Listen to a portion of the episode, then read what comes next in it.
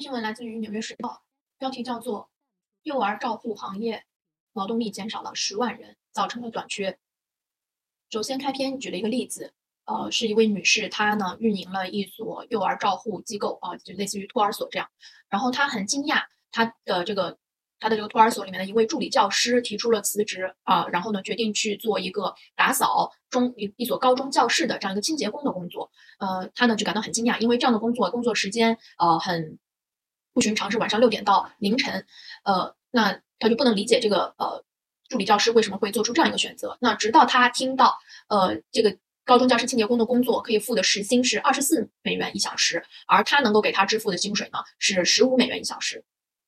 那么这样的情况呢，在美国全国各地都有发生，就是全国的有一场呃离开这个幼儿照护职业的这样的一个浪潮吧。那么这样的一个人工的短缺呢，也为很多的这个家长造成了一场危机。因为呃人手的短缺，一些这个幼儿照护机构、托儿所就干脆停止运营，或者说会限制他招收的这个幼儿的人数。呃，因为呢，在这个劳动力市场上，他们的竞争力是很差的。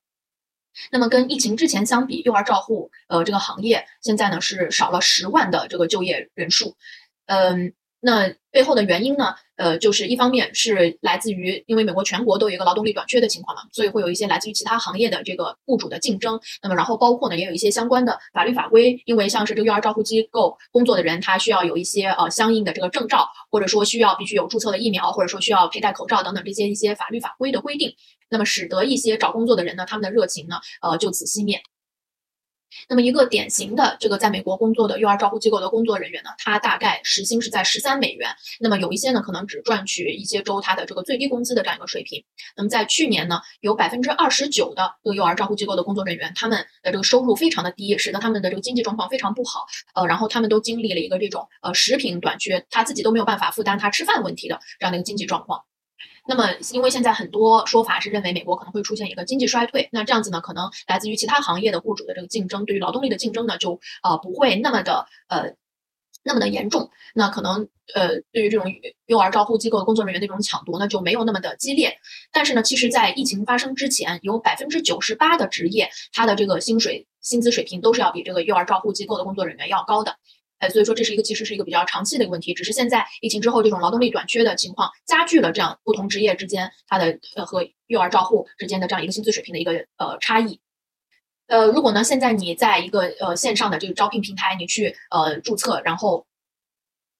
你呃说你想找一个比如说幼儿照护的这样一个工作，你会收到很多其他感兴趣的这个雇主的一个询问，呃，然后呢可能他们能够提供在其他领域这个更高薪资报酬的这样的一个工作机会。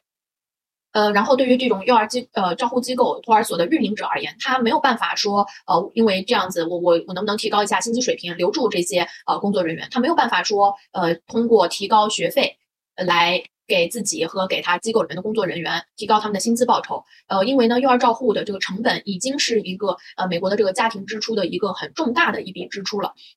而且已经对于大概百分之六十需要幼儿照护服务的家庭而言是难以负担的。呃，那么这是一个来自于财政部的这样一个统计数据，就是已经它的这个成本对于很多家庭而言是非常高昂了，所以说你再去提高学费，呃，来以应对呃这个来以给这些工作人员更高的一个报酬呢，并不是一个可行的呃方案。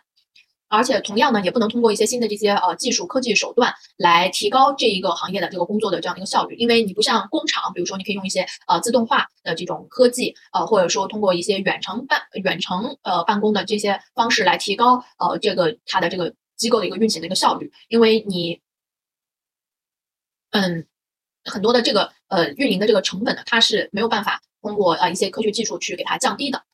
那又举了一个例子呢，是一位四十二位的女性，她也是呃在二一年十月份的时候关闭了她运营的这样的一个托儿所。那这是大约呃在疫情期间发生的这个关停的呃大约一万两千家这个托儿所的之一。嗯，那么有一些。专家他们是呃，就是研究这个幼儿照护呃这个行业的。那么他认为呢，这个整个这个市场它是长期依赖于女性对于这种幼儿照护的工作的这种热情来去弥补他们获得的这个很低的这样的一个报酬。但是在当前的这个经济状况之下，呃，因为已经遭受了多年的这个来自于疫情带来的这种压力，那么你想要期望这些工作人员有这样仅仅是凭他们的一个就是善心而而呃凭他们的这个善善心，然后能够接受一个很低的报酬呢，嗯，那是很不切实际的啊。他们的善心呢，也不是就是呃无无止境的能够提供的。那么很显然呢，就是很多的家庭呃是需要这相关的一个帮助的。那有一些呃这个州呢，呃这个有一些州他们的这个应对方式呢，就是去放松一些这个规规这个监管的这个规则啊，包括啊他去增加一个这个幼儿照顾工作人员能。能够照照顾可以照顾的这个幼儿的这个人数，然后还有包括呢，甚至去呃允许就是呃青少年的这种呃工作人员，只要十六岁就可以去照顾呃最多照顾十五个这个幼儿。那这对于很多研究这个幼儿发育的这些专家而言，他们是持一个反对的态度的，因为这样呢，呃一方面就会降低你这个幼儿照护服务的这个水准，呃提供的这个服务的质量，同样呢也增加了一些安全性方面的隐患，呃也会降低它的这个安全性。呃，那么这个幼儿照护机构的这个运营者呢，他就是认为有一些这个州立的这些规则呢，呃，是嗯，对于他而言是一个很大的一个负担。那比如说，呃，有一些这个工招聘的这个工作人员，他们很急切的想要能够直接呃在被招聘以后能够直接的投入工作，但是呢，呃，像是这个呃机构的运营者呢，他需要给他们采集指纹，然后呢还需要去，如果说呃这工作人员他是呃一个这个主。主教师的这样的一个角色的话，他还要需要提交他的这个相应的这个学历证明，去给到这个州相关的这个监管机构，然后获得一个批准。那如果说他比如说他的学历证明是来自于海外的，那。而且这是经常发生的一个状况。那么他呢？呃，因为很多的这个幼儿照护的这个工作者，他都是一个海外的一个移民啊，来自其他国家的人。那么你还要去翻译他的这个呃学历证明，就是整个这个过程呢是会花比较的时比较多的时间。那么当他等待这个呃州政府相关的这个机构来批准这相关的这些文件的过程当中呢，他是这这个新招的这个幼儿教师，他是不能够呃独自在这个教室里面去照顾这些儿童的。那你可能还要再配其他的这个教师。那所以很多可能本来看来是比较好的这样的一个工作的申请者。在这个等待的过程当中呢，呃，就会去接收一些其他报酬更高的一个工作机会了。呃，那么有一些呃，这个有一些这个政策相关的这种作者，那他建议呢。在这样的一个呃经济状况之下，就是在你在加油站工作都可以比呃在托儿所工作得到更好的一个报酬，那可能需要去增加一些呃比较有针对性的这个呃签证的这个项目，来吸引更多的移民去做这样一个幼儿照护的工作。呃，但是呢，这个想法其实也不是什么新鲜的呃事情了。呃，但是其实现在在整个美国的这个幼儿照护的这个工作群体当中，已经移民呢，呃。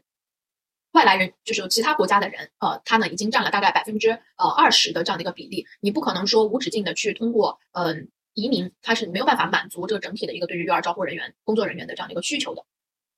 那么在大家对于这个政策相关的这个呃畸变之中呢，甚至一些这个中高收入的这个阶层的家长，他也很难去找到这个幼儿照护的这样的一个服务。那又举了一个例子，一位三十八岁的呃，他是一呃一在 Denver 的一个助理教授，这位女士呢。她就是加入了八家幼儿照护中心的一个等待名单，呃，但是呢，直到现在她还没有去呃说啊，我们有一个空位可以给你的孩子。那所以说，她和她的这个先生是一位高中教师，呃，不得不加入一个更加激呃很激烈竞争的一个对于保姆的这样的一个呃市场。然后呢，是希望去找一个比较有经验的这个照护小孩的这样一个保姆来照顾他们的孩子。